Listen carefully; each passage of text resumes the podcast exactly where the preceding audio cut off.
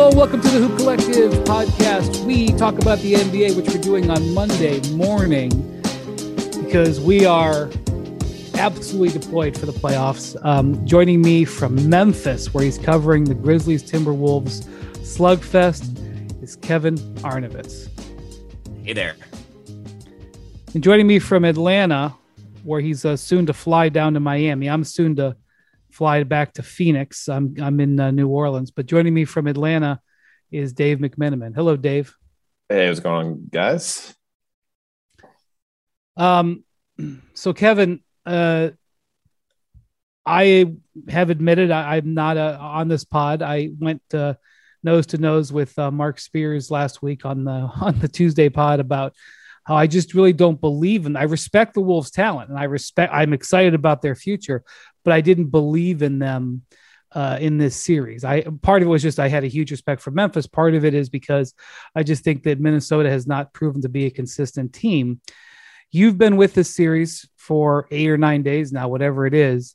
Um, Spears was very, uh, very, very much of an advocate for the Wolves, and he picked them to win the series. So, where are you? where are you at with what we've seen in this series so far? Now that it's basically a three-game series, it's easy to forget that the Wolves were the number one offensive team in basketball in the 22, 2022 calendar year.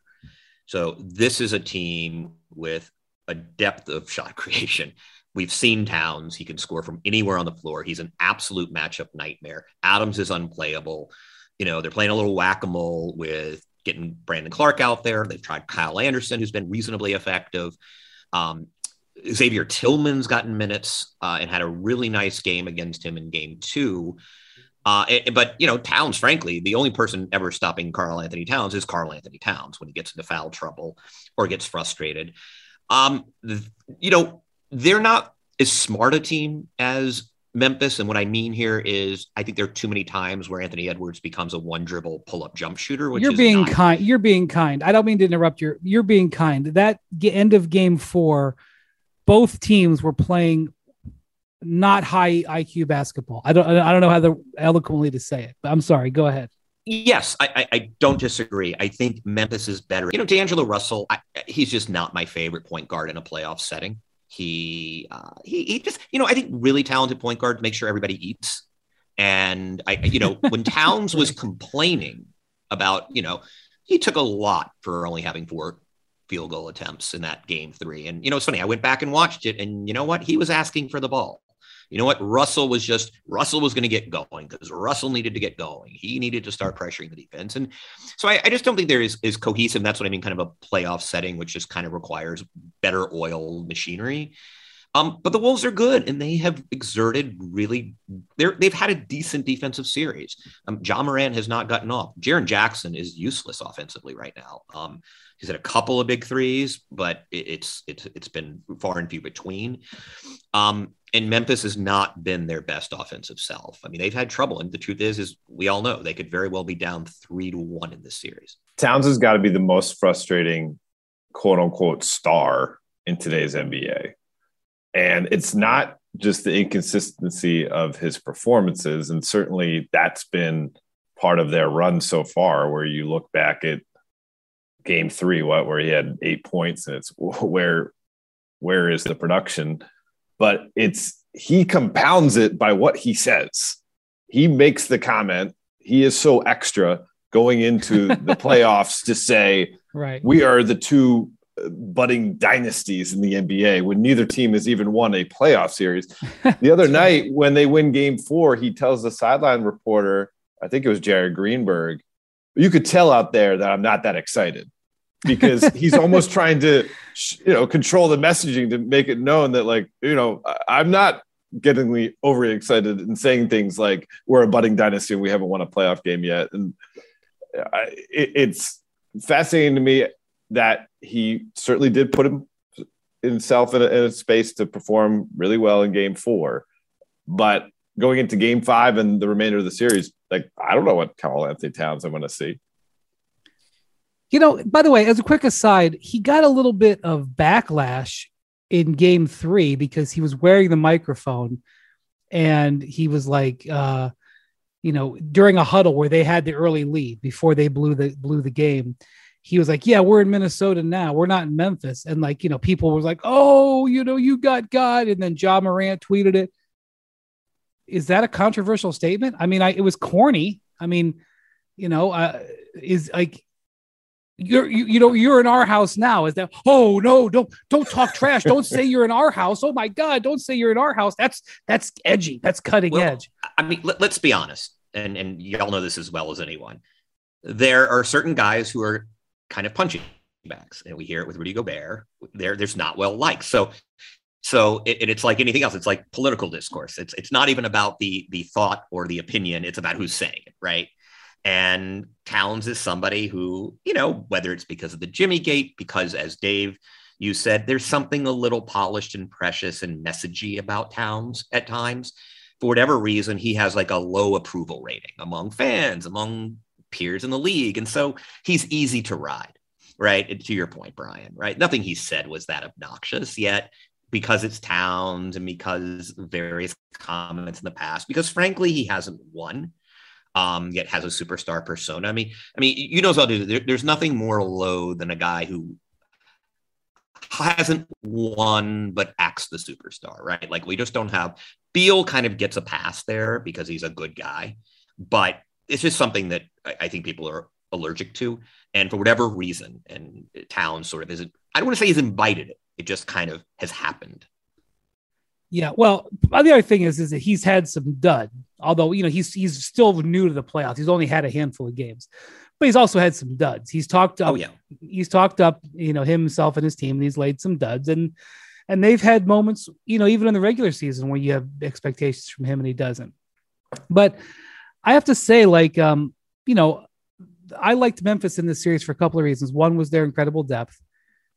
Uh, one, you know, one was that they, you know, they had home court advantage, and then the other, I, I just assumed that Ja was going to be terrific. I mean, Ja is an ascendant superstar. Um, you know, I'm in, I'm covering a series right now, which we'll talk about in a little while, uh, where Brandon Ingram, playing in his first playoff series, is verifying his status in the league. He's scored three straight 30 point games. It has been an establishing point for uh, for Ingram to this point. And considering Ja had some playoff experience under his belt, considering the regular season that he had, um, I had high expectations for him. And look, there's only been four games played as we record this. But Kevin, he has not performed that well. In his last two games, I'm looking at the numbers right now, he's uh, nine of 31. And not that you're only going to judge him on his shooting, but they need, especially in this series, they need that offensive machine going. Um, I know he had the knee injury. Um, your what is your feeling about the way Ja is performing so far in this series? I think he's moving too fast. Uh, he's such a wonderfully frenetic player. Like like his kinetic energy kind of fuels them when he's on the floor. Um, but too many times, I think he's less studied. I thought game two he was fantastic, and he was just sort of uh, again leveraging sort of the pressure, finding open looks. Um, but too many times he has just been kind of roaring into the teeth of the paint. I, I, don't think really studying the defense. And and look, he's such a you want Ja to be Ja. He he's driven by impulse, right? He's this is not Chris Paul. This is not someone who is a possession control point guard. Um, and, and I thought, you know, there were times in, in look, he had what, 15 assists the other day. And I thought, yeah, oh, he's putting up huge assist numbers. Yeah, yeah, I think he's averaging right. like 12 or 13 assists. Oh, he's also he's been, turning the ball over a lot, but you know, right. Okay. And there, I mean, he's having his stuff blocked at the rim regularly. I mean, I think it was like three or four instances the other night. I, I think that was game, yeah, game three. But it's just a little, I don't want to say out of control because again, I, I think you want him to be a little reckless. Um, that's sort of his gift. He, he is a like a chaos guy. But I just think there is a more studied brand of point guardism that you kind of want when the game tightens up. And um, he's been good. I, I, I feel, look, the fact that you and I are sitting here critiquing him, I think speaks to not only his brilliance, but the level of potential. Like, you know, we're looking at a guy who's got a true shooting percentage of like 58, 59 in the series and saying, not so good. You know, I mean, that, that, that kind of speaks to that. But um, I think they did a nicer job of, I mean, Bane has been fantastic. And, and they are so good when they kind of do that almost Portland you know, Damian, CJ, height of their offense, where they got these like perimeter actions, and Bane is just coming off and shooting Like, and he he shot the lights out in game four, but they just haven't pieced it together. And frankly, I mean, we, we don't talk about him, but Jaren Jackson Jr., who is a near max contract, I think starting next year, he has got to find his offensive game. Um, and they're not, I think, going to get very far if he is a stretch four who's sitting out in the corner hitting 29% of his three pointers, you know, not getting paint touches, um, on the bench constantly with foul trouble. You know, for all the Towns' foul trouble, you know, Jackson's been equally um, kind of in trouble. You know, Dave, I I feel like Memphis is still a player away. I'm not. They have the the megastar. Um, I still think they need another player. I think that their front office is probably gonna is probably gonna spend a lot of time thinking about how they can get that other player. Um, but one of the things that people were talking about coming into this series, and it was kind of, it did kind of make me stop for a second, is that the Timberwolves had the better top end talent. That Anthony Edwards and Karl Towns were better than the Grizzlies' top end talent. And Dave, you've covered the NBA for a really long time. You've covered a bunch of championship teams. Top end talent in the playoffs is is worth its weight in platinum. And so uh, maybe I didn't pay as much attention to that as I should, even though Anthony Edwards has not been what he could be in this series. Um, live podcast. We have a, uh, vacuum situation here going on behind me, so I'm going to uh, adjust my location. Sorry about that. Now let's talk about the play of the week. The pressure to follow up Hypnotic and Cognac weighing heavily on the team. Hypnotic was in the cup, blue and ready for the play. And boom, Añejo Tequila came in with a smooth assist to Hypnotic's tropical fruit finish.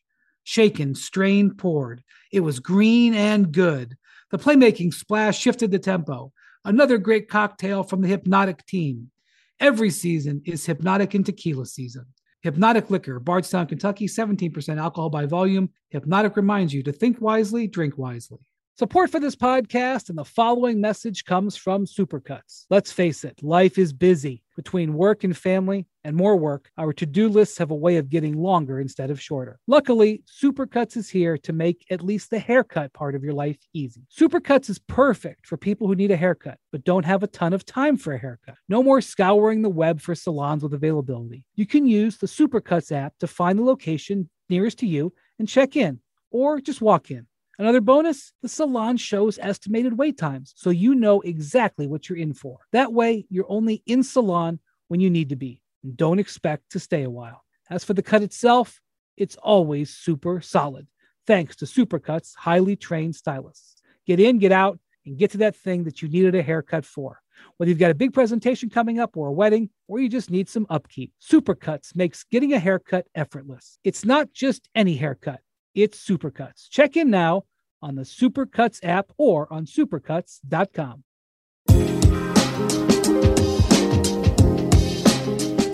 Isn't the playoffs great? You end up in bizarre conference rooms and hotels. There we go. This this will probably work. Coffee yeah. shops. Yeah, there we go. Uh, okay, so we are getting to what Memphis is. I mean, what yeah, what Memphis is going to do in terms of adding another superstar. No, I was I was We're asking you about the, I was asking about the top end talent about what oh, about oh, okay. how important that is. Yeah, I mean, listen, let's start with Morant. And Brian, you termed him an ascending star, which certainly is career trajectory wise. But right now, what he is revealing that he doesn't have to his game is his ability to ascend because his knee is not right. And he's someone who's not going to make excuses in terms of he's going to be out there and playing games, which can is a lot more than can be said about some of the other young quote unquote stars in the league right now. And I don't even need to name the name because you can hear the distaste in my voice when I uh, describe who we all know who I'm thinking about. But at the same time, he is not the full Ja Morant experience right now. Now it could be enough to get through Minnesota and still make a notable run, but let's remember that he missed nine games late in the regular season with that knee injury, and uh, he's still working through it. As far as the rest of their team, I don't know if they need to have a star system. You want to get more out of Jaren Jackson Jr. offensively, but they remind me a little bit of the Miami Heat team recovering right now, where Bam Adebayo has offensive skills, certainly, but they don't necessarily need him to do that if he's going to be so locked in defensively because – Whereas the Heat have a guy like Duncan Robinson going off for 27 in game one. My uh, Memphis has a Bane going for 20 uh, one night, uh, and then it's Tyus Jones the next night, et cetera, et cetera, on the down the list on that roster. Yeah, um, I it's a Kevin seeing them now for a week. I think at the start of the series, at the start of the playoffs, there were some people who thought they would have a you know they match up well with Golden State and they have some confidence against Golden State and that they could you know potentially win that series if everything if things fell just right. And you know who knows against the Suns? Like there were I mean they weren't you know a great odds but there were people who saw them getting to the finals and maybe they will. But um whereas I have watched Golden State and been more impressed whereas I have watched Boston and been more impressed even Milwaukee uh, they haven't played perfectly and they stubbed their toe and they have the Middleton injury, but you can't watch Milwaukee. Um, and especially Grayson Allen, who's having an unconscious week, um, and not be say, boy, they uh, the defending champs are impressive. Um, you know, I, I I'm not I'm not feeling great about about the Grizzlies, even if they're able to get through this series. And you know, that can change. The playoffs change, teams get through get changed. But um, uh, I'm not. I'm not. I'm not even sure about their matchup with Golden State right now. If that's what ends up happening, Kevin. I mean, and, and, you said it before. You're, kind of a top end talent guy, which makes all the sense in the world. And their top end talent hasn't really played great. You know, uh, Dave brought up the, you know, Ja's complete health. By the way, I misspoke earlier. He's not shooting 58% true shooting. It's 50.4, which makes a lot more sense and isn't very. Yeah, good. I was like, I, I, was like, okay, if you say so, but okay. No, yeah. they're shooting as a team 58 when he's on okay. the floor. So I, I, mixed up, which by the way is important, right? I mean, that is like when he's on the floor, they're a very good shooting team because, and in fact, that sort of speaks to something, which is he's not shooting well, but man, this team shoots well when he's on the floor. Why? Because you have three Minnesota defenders collapsing on him. And when he can get the ball out to Desmond Bane, for instance, on the left wing, you know, who is shooting the lights out, they score points. And and just and he gets not only a, a, a an actual assist, but you see the dynamic working, which is even when he's not shooting well, he's able to empower other players. Um, but to your point, do they have enough? And it's a term I use a ton, but I'm sorry, it is the mother's milk of basketball shot creation right this is everything we're talking about is that and and you know brooks can have moments he's a good bully baller Bane is a knockout shooter you know Jackson theoretically can contribute. I don't mean to bag on him all the time, but like, yeah, but he's I mean, a major. It's very yeah. clear that you're not impressed with the way uh, Jaren Jackson's playing in this series, and that's what I, that's why you're here. That's what I want to hear. Right, and, and it's like like to your point, if they're going to have a chance against a Golden State, they're going to have to get some front court production that isn't, hey, Brandon Clarke catching lobs, which he is wonderful at, but they're going to have to. The four man is so important in today's game, and you see it in every single series. And you know, in Jackson, you could argue is even really a five, but um, defensively, and and they're getting they just don't have a lot up there. There's not, and look, they're never going to be a post team. It's just not where Taylor Jackson lives. Uh, it's not where Taylor Jenkins lives. Um, but it's um, that is that is a major facet here is they have their second best player. If you think he is your second best player he is paid like your second best player is not on the floor. And when he is he's marginal. He has far fewer field goals made than he has personal fouls. Not good. Um so this isn't exactly a hard-hitting uh, expert analysis but whoever wins game five in this series is probably going to win the series. Um but i really and I still believe Memphis will, but I, I really, the, these teams' youth is so in your face, and you feel it all the time. You feel their talent. You see what Towns can do. You see what Edwards can do. You can see Morant. Um, if you see Bane, like, but th- th- there's so much youth in this series that it's it it's kind of makes it unpredictable. And I wouldn't, I mean, this is obvious because we saw that crazy game three where there was these wild swings. Wolves up by 20, tie game, Wolves up by 20, lose by five or whatever it was. Um, it's going to be a roller coaster. Um, it's going to be a roller coaster even within these games. And that's a victory, I think, for Minnesota. If it's a scramble and it comes to that, and it's just like who can put together five good possessions in the in the minute that it matters to maybe win the 50-50 game like you know frankly if memphis is serious about being a contender and again i i've described it as they need their andre iguodala move which is ironic because they had andre iguodala last year or whatever it was two years ago. Um, and uh, or the, their David West move, which I remember when the Pacers had these young guys and they brought in David West. And I don't know who that player is, to be clear. I'm not saying, oh, go do this. Um, but if Memphis is Memphis finding itself in this position is a reminder of, you know, why their status is is a little bit held back because because they've got all that youth and why you need experience at this level. Right, right. Youth is high variance, right? Like that. That is yeah. exactly what you're saying, and it's why, frankly, in the playoffs, you know, I like the you, know, you like the top talent guys. I like the old guys, right? Like, like generally speaking, you know, it took Milwaukee kind of growing up and having, and you looked at okay, Holiday, Middleton, and and Giannis. Now that those are grown ups, right? These guys aren't really grown up yet, and it kind of speaks to their wonderful potential. And I agree with you. They need, you know, it's funny. What they need is Kyle Anderson who can actually shoot or or has some offensive game, right? Like they need that kind of glue guy. I just and I love Kyle, and we all appreciate the, the, the wizardry of his slowness. But at the end of the day, he's just not as no, enough of an offensive threat. Um, to be that guy, though he does provide some glue, but like they have Elmer's glue, and that what they need is what you're saying is they need like that that stuff that you put on the guy, he's like hanging from the thing, like the, the crazy glue. Like that's that's what Gorilla Grip. You're absolutely right. yes, but that one. That I couldn't. They I, I met with uh, Zach Kleiman, their GM during the regular season. He has a wonderful story himself, uh, not just his team. He used to be a game night public relations intern for the Lakers years ago, and I used to cover the team, and we've stayed in touch since. And he told how do you feel about his How do you feel about his Duke roots, Dave? Do you can you get past his Duke roots as you wear your Syracuse? It's just uh, law school, there? though. It, it's not right. undergrad, so you, you uh, rejected. It counts. Duke, Duke counts.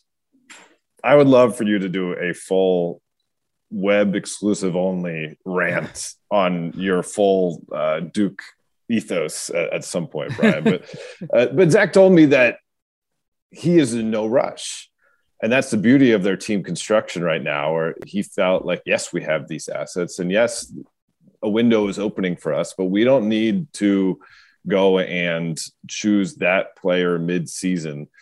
Uh, let's see how this year plays out. Let's see how we perform on the brightest stage, and then adjust from there. Now the question is, as Kevin was laying out the player would be perfect for them. I'm thinking about a player I'm covering this series in PJ Tucker.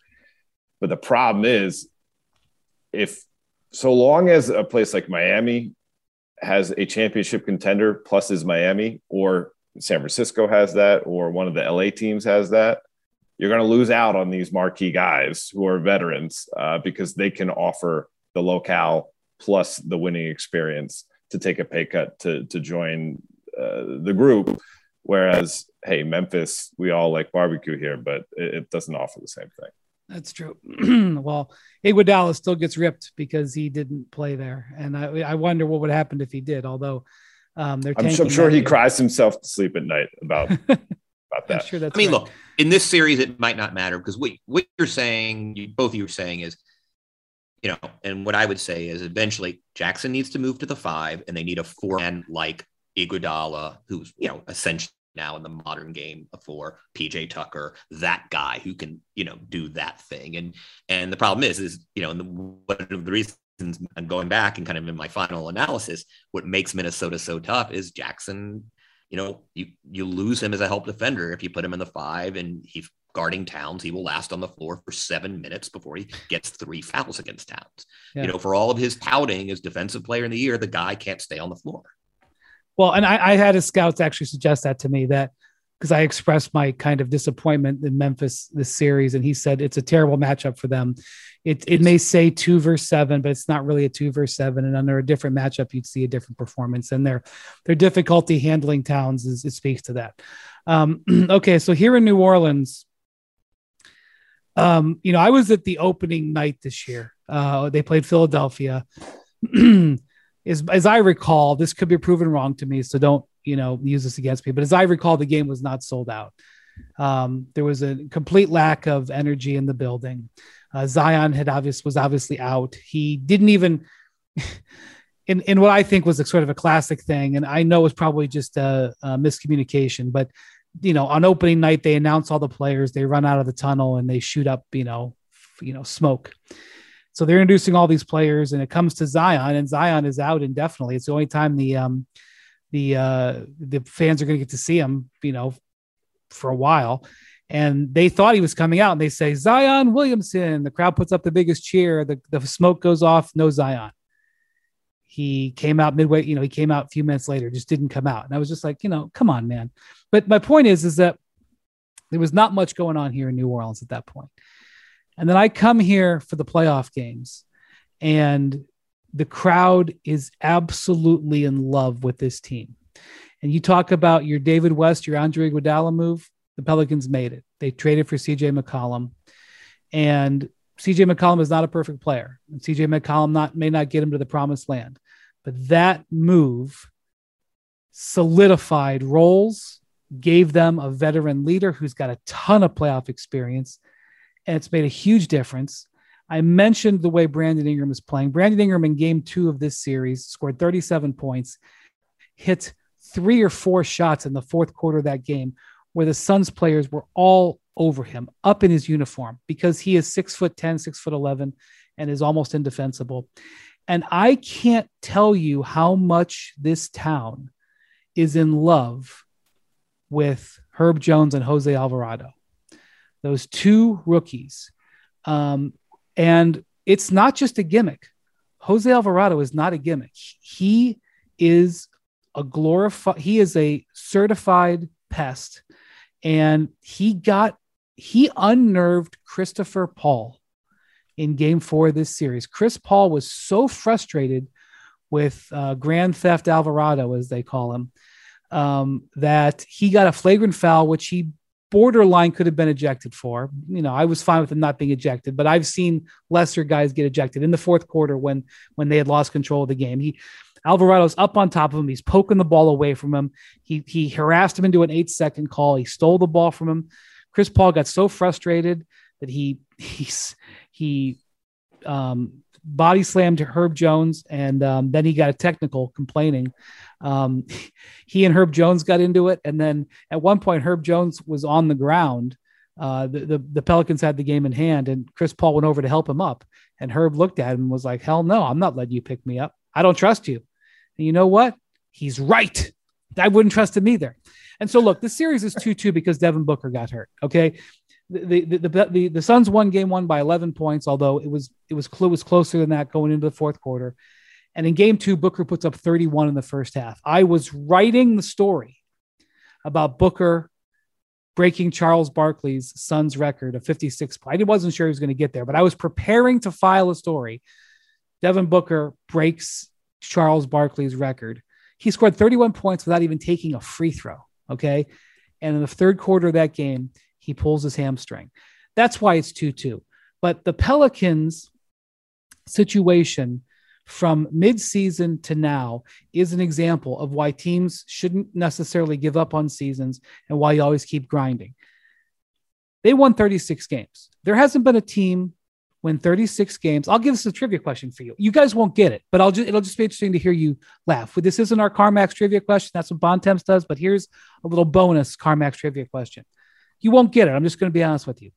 The last time a team with 36 wins, because that's what they had, won a playoff series. Do you even want to hazard a guess? Don't you have to tell me who it is. You can just guess the year. I'm not even sure you'd guess the decade. I know who almost won. I know the, the Hawks took that great Celtics team to seven games, having won 36 or 37 games, but hmm. I don't know who won. Oh, no. That Hawks who team had to be, they were over 500, weren't they? That no, no, no. They, they won 37 games. No, they won like 37 games. I'm going to go but like they didn't win. They didn't win the series. old school Toronto Huskies. it was in 1976. The Toronto Huskies weren't around anymore, but 1976, before uh, I was born, um, was the last time a 36 win team won a playoff. So they won 36 games and they got lucky, right? Paul George got COVID. Maybe they win the game anyway. Paul George gets COVID and uh, and they're able to get through the play in. Devin Booker gets hurt. I don't know when he's going to come back. Uh, hamstring injuries usually don't heal in days; they heal in weeks. But you know, Booker can Booker has played through hamstring injuries in the past, so maybe he comes back in this series. Um, but they completely have kept on fighting. They have a total identity now, and you know they they have re-energized this whole city. You know, Willie Green. Um, I think it was in the game against the Spurs, the first play-in game. He makes that speech. Um, uh, you know that you know he Willie Green's a pretty laid back guy. It's you know the fact that he was an assistant under Monty Williams and Steve Kerr is not an accident. He um, you know he's a laid back guy. He doesn't usually get fiery. Uh, well, in that game against the Spurs, he went on this rant, and it was on TNT or, ESPN. I can't remember which, where he like you know is firing his guys up, and even the players were like, he's never done that. And one of the key moments is, we got to fight, we got to fight. So, and this is just this is what a good organization does. Okay, the final episode is here exclusively on ESPN Plus, which means all episodes are now streaming.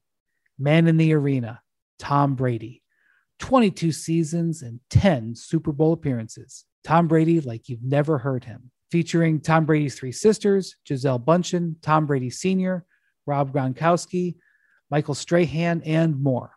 All episodes now streaming on ESPN Plus, presented by Under Armour.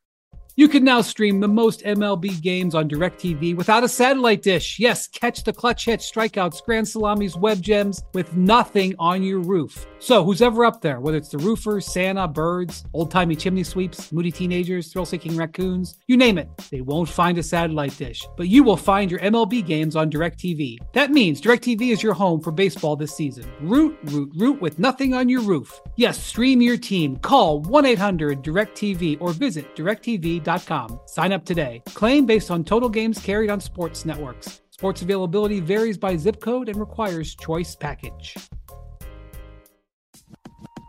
For the ones who get it done, Grainger offers high quality supplies and solutions for every industry, as well as access to product specialists who have the knowledge and experience to answer your toughest questions. Plus, their commitment to being your safety partner can help you keep your facilities safe and your people safer. Call or click Grainger.com or just stop by.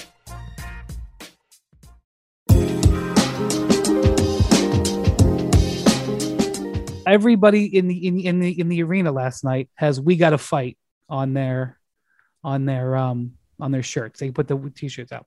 It's the start of the Nicely fourth quarter. Nicely done, Pelicans yes. marketing department. Right. Okay. So we got to fight. Start of the fourth quarter. Uh, the Suns are the best fourth quarter team in the NBA, the best clutch team in the NBA, one of the best clutch teams I've ever seen. Chris Paul has had two absolutely killer fourth quarters in this series, two 19 point fourth quarters. So we're going into the start of the fourth quarter. It's um, a 10 point game. Pelicans are in good shape, but obviously the Suns, they can overcome that. They shut off all the lights in the whole building, which I wasn't. I wasn't even sure you were allowed to do, but they shut off the entire lights in the whole building like it's the pregame introductions again. This is in the timeout between the third quarter and fourth quarter. And they play a montage highlighted by Willie Green speech. They basically replay Willie Green's speech in the middle of the dark with "We Got to Fight" as the, and it fired the crowd up. The crowd was going crazy, and like, I like you're like, this is not a 36 win team, and so Zion Williamson is sitting there, and he has got the biggest smile on his face, and I and look, I rightfully agree that the Zion Pelicans relationship has been rocky and rough. And it may continue to be rocky and rough. But from where I sit, it sure as hell looks like they have got Zion engaged in this team. And why wouldn't you be? That's the big picture. Zion has bonded with CJ McCollum. And that I defy you to go have been at that game last night, uh, Sunday night, and think that there's nothing but great things ahead for this Pelicans team. And so, Dave, they've got to three game series now. Um, I am not, I am not doubting Devin Booker. I just it, it's it's a tough hamstring injury. Um, I mentioned Brandon Ingram's playing well. Uh, Chris Paul is trying to moderate his energy. Um, he's trying to save it for the fourth quarter, but it, it's hard. They're not. It's it, it's hard to ask that. He's playing high minute loads. I still believe in the Suns, and I still am a big believer that the Suns can can win the whole thing. But there is definitely cracks in the armor that I've seen this last couple games. They had to be able to win it without Booker. That has to be the mentality, and it is not Chris Paul needing to score 19 in the fourth. That's not a sustainable method, even though he's been brilliant. I think he has more, or he has what two 19 point fourth quarters himself. For the rest yeah. of the league since the start of the season has two.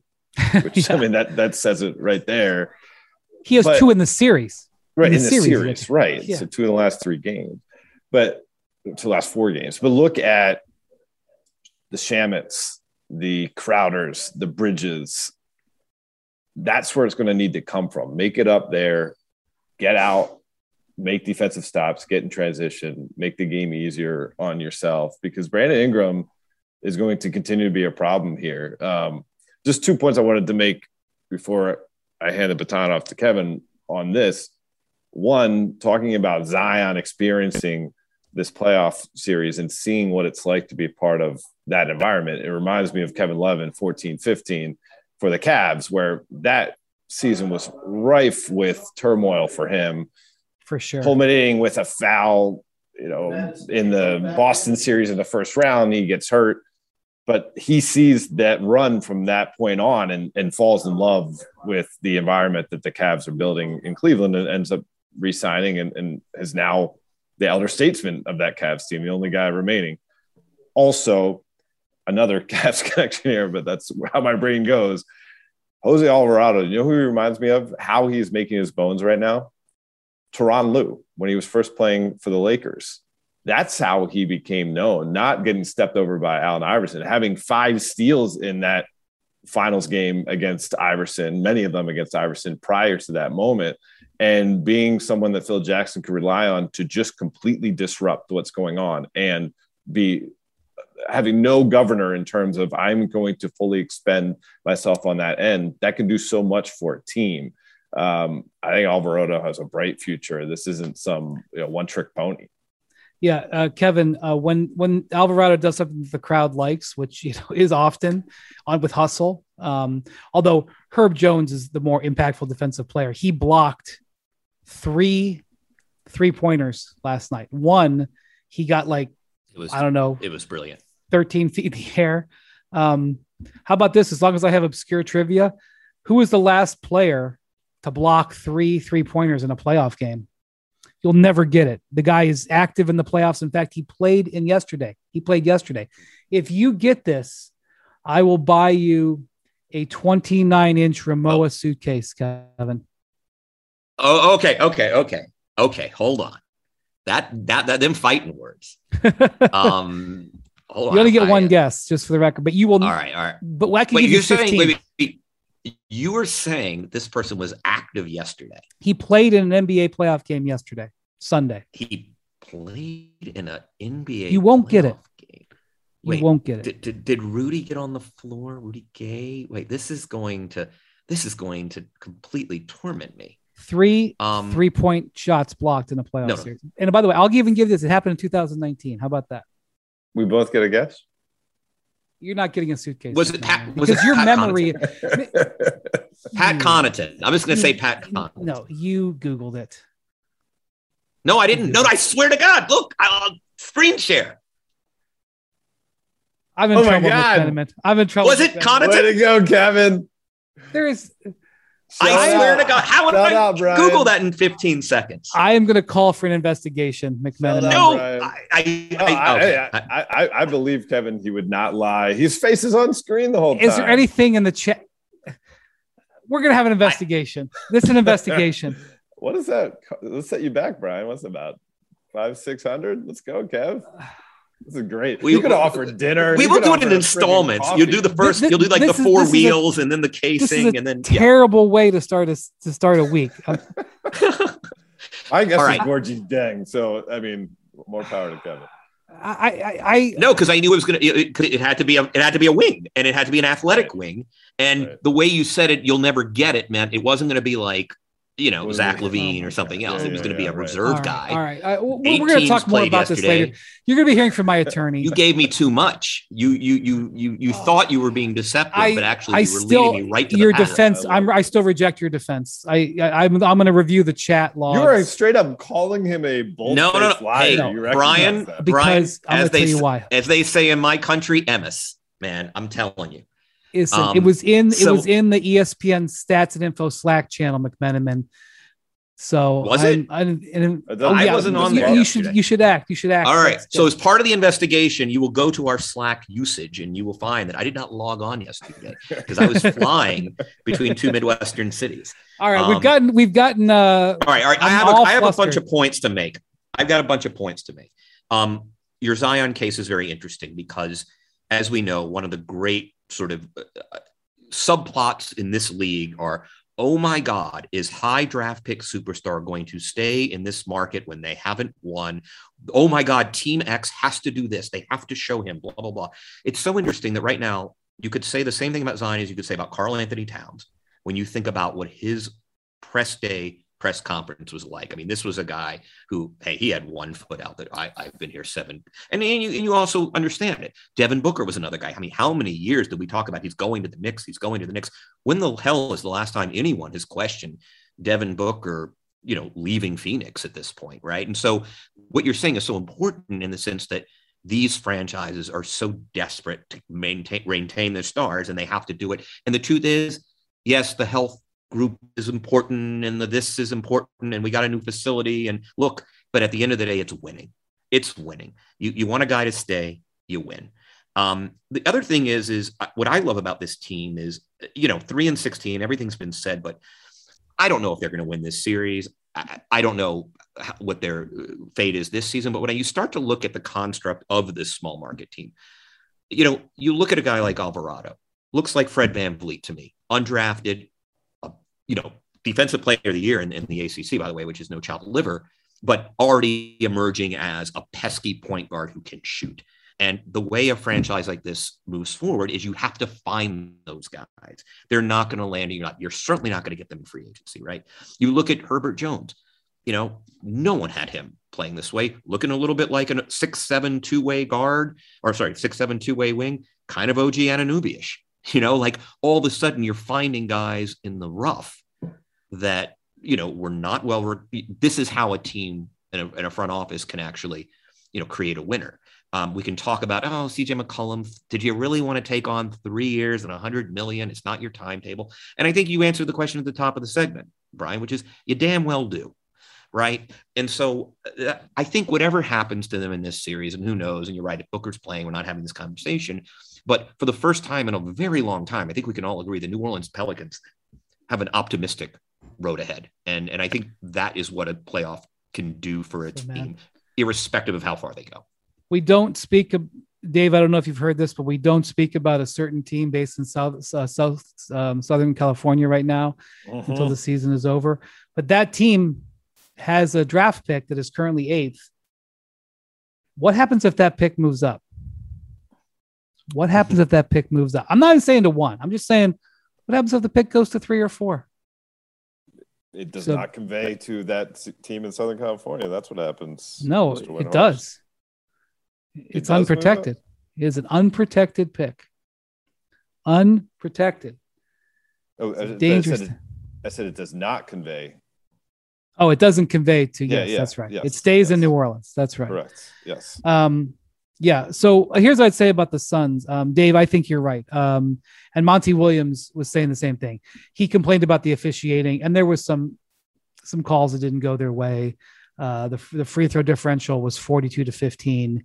I was wondering to myself as I was seeing it, I go, I wonder if Monty's going to come in and go to that. You know, sometimes it's one of those things that you can't go to every time, and you, it's like a, there's like a strategy move. He did. He went to it.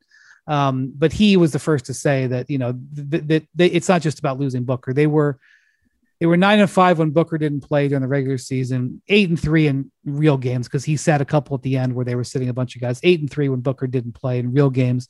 They won Game three in New Orleans without him. Um, they should be able to get through this series without Booker. Uh, Jay Crowder, who was being just the fans were all over him.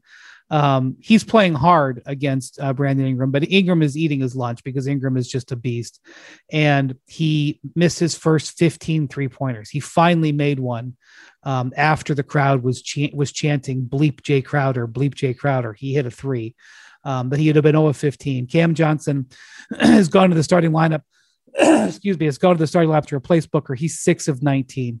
Um, you know, Chris Paul had a four point game, a four point game. He scored four points in the first six minutes, didn't score again. Not a single, didn't get to the free throw line once. Um, though that is abnormal for the Suns. The Suns are a better team than this. They're a more resilient team than this. I expect them to strike back. But because of what has happened here, because of the Booker injury, they have now put themselves in danger. And it's so hard to win a title. And there's so many things that have to go your way that putting yourself in danger in the first round in a 1-8 matchup regardless of how the opponent is you know having things go their way a little bit is is not a good place to go. All right before we go dave i want to touch on the series that you have been covering. More uh, well first off i thought trey young's comments um, you know we've talked and everyone's talked a lot about the job that the celtics have done on durant. The job the miami heat have done on Trey Young in this series. I think he's averaging 16 points a game. Uh, please correct me if I'm wrong. Um, but it's not just about this series, but about where Miami goes in the East. And they're facing potentially a Philly team where Embiid's got a messed up hand. And they are showing their chops. So, um, has have the Heat impressed you in these first four games? Yeah, Brian, there's no better way for me to describe the Heat defense than comparing it to the polycarbonate hard shell of a Rimowa suitcase.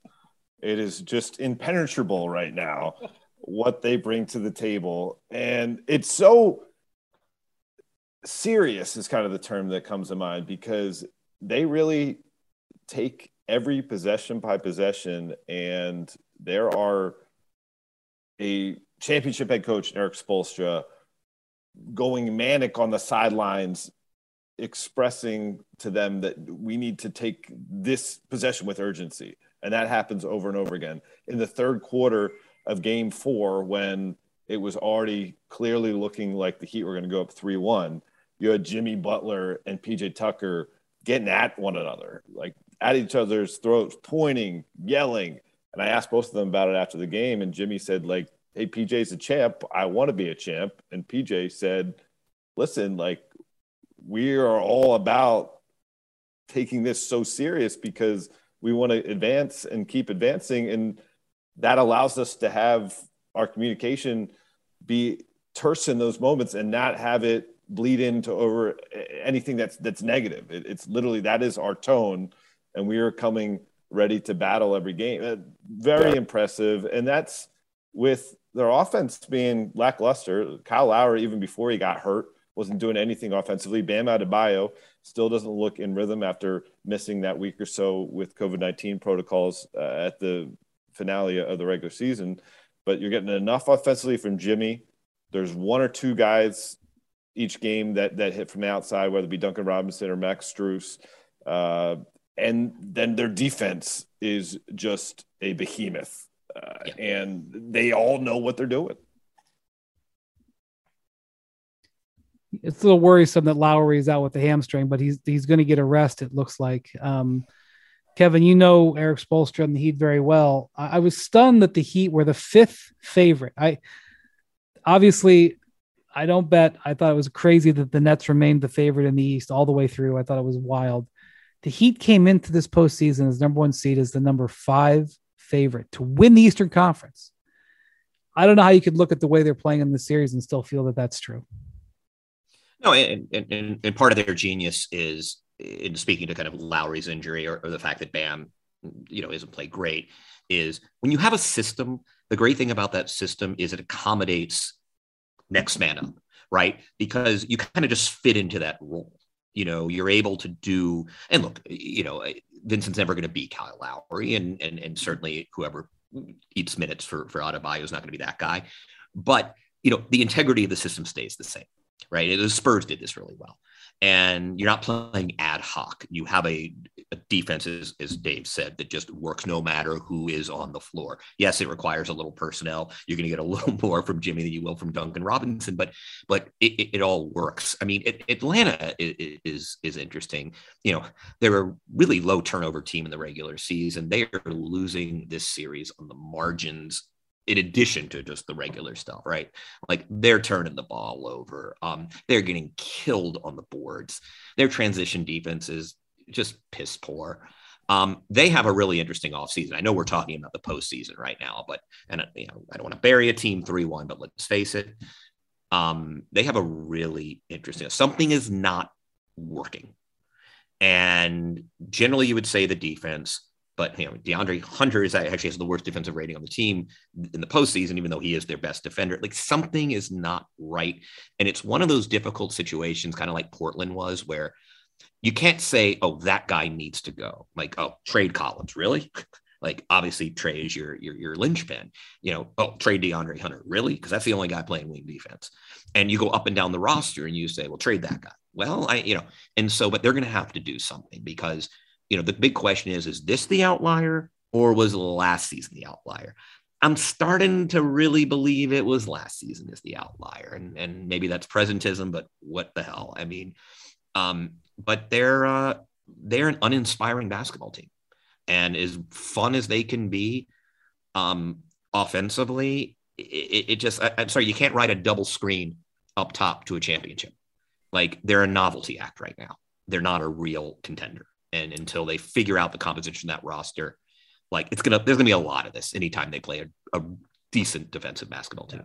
They have in, in their lot, defense. Yeah. I will say quickly, Clint Capela missed the entire series up to game four and was limited in game four in terms of minutes. He's been out with the hyperextended right knee. John Collins missed about a month prior to the start of the playoffs, or sort of start of this series, I should say, with hand and foot injuries, and he hasn't looked like himself if you have those two players doing what they do, combined with Trey Young, combined with Bogdan Bogdanovic, who's been great this series, and even Delon Wright's had some moments, uh, and you've seen something from Onyeka Okongwu. Like it's it's not that you say this team is lost. Uh, game one, they're coming off the quick turnaround, 36 hours after winning that emotional game in Cleveland. Like in a different circumstance against a less serious team uh, I, I sure. think they would be okay. But Dave, they're the 26th ranked defense in the in the in the regular season. They're like third from the bottom in the playoffs. Like, hey, and I have a little tough love because I'm from Atlanta and you know I grew up with this team but like I, am sorry. Like yeah and and but meanwhile capela probably isn't playable in a fair number of series which is not his fault. It's just the reality of big man life in the nba and and, and look you're you're following the series much close more closely than i am but i'm just i've seen enough. I've seen enough. I, i've seen enough to believe this is a putrid defensive team no matter who is on the floor and no matter who is not running back in transition. And trey young is a sieve and when you start watching good defensive teams where their point guard can fight over, you know, God, it's like if you ever watch an Atlanta Hawk first half and then change the channel and watch the Milwaukee Bucks in the second half, and you go from watching Trey Young to Jrue Holiday, it's it's it's it's like being beamed into the future. it, it, it, it's like I'm sorry, they're just defective, and you know, I know they had a nice run last season, but this team is going nowhere with this defensive composition. I don't know if it's a system. I think Dave McMillan's generally a, historically a good defensive coach. Yeah, I don't mean to rant, but I don't care who, I don't care if Tree Rollins is out there, Jon Koncak. I don't care. Like, like is Koncak oh, still under contract? I think he's still getting paid. Like, like like Bobby Bonilla. You know, I think it's like one of those. But um, no, but all I'm saying is I gotta tell you, like, it, it doesn't matter it, it's defective and it starts at the top of the floor and they're going to have to figure out um, whether Trey Young ever wants to fight through a screen in his entire life. They're going to have to figure out if a wing not named DeAndre Hunter is not a blow by matador. And, and, and who the hell, what can Capela do? like, what can he do? Well, I think the um, existential question is Trey Young. Can Trey Young provide a modicum of defense where it's not playing a four on five? And if he can't, is everything yeah. he brings offensively worth it?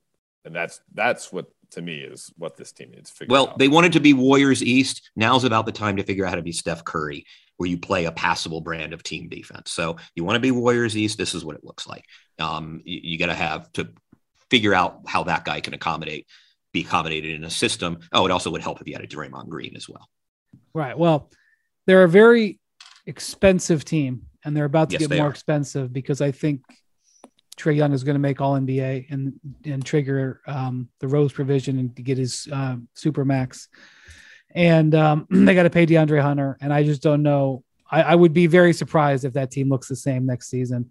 Um, before we go on on the Heat, Jimmy Butler, after having a season full of nagging injuries, um, and just you know, I mean, he had a good year, but he just was he was wasn't right the whole year. Well, he has come roaring to life in this series. He has had a couple of spectacular games, um, and that is a great sign for the Heat. And you guys know how I feel about Embiid. I voted for him for um, for MVP, and I really felt this was going to be a huge playoff moment for him. I I, felt I mean I wasn't predicting them to win the East, but I thought he was going to absolutely have a, a, a elevate and have a transcendent playoffs. This injury that he has, I've covered five or six players over the years who've had this injury.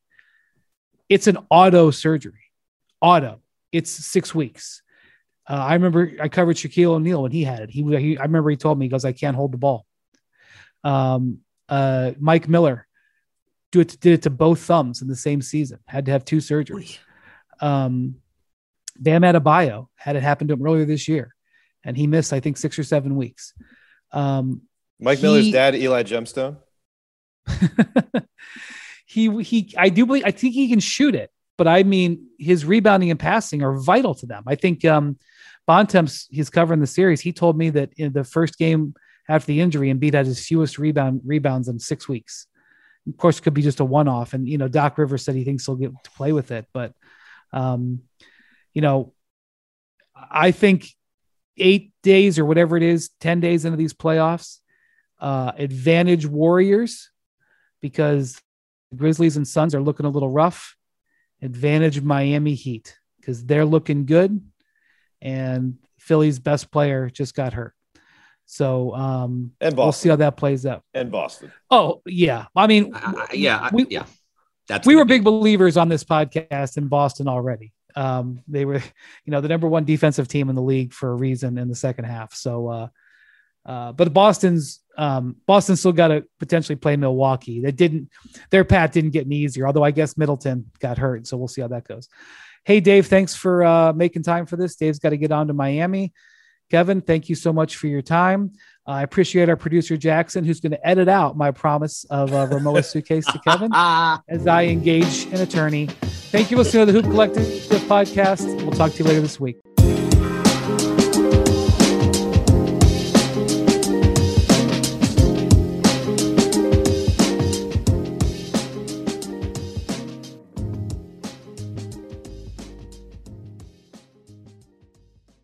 Real quick, what's the easiest choice you can make? Window seat over middle? Taco Tuesday over salad? What about selling with Shopify? Shopify is the global commerce platform that helps you sell at every stage of your business. From the launch your online shop stage to the first real life store stage, all the way to the did we just hit a million orders stage. Shopify's there to help you grow. Sign up for a $1 per month trial period at shopify.com slash hoop, all lowercase. Go to shopify.com slash hoop now to grow your business, no matter what stage you're in. Shopify.com slash hoop.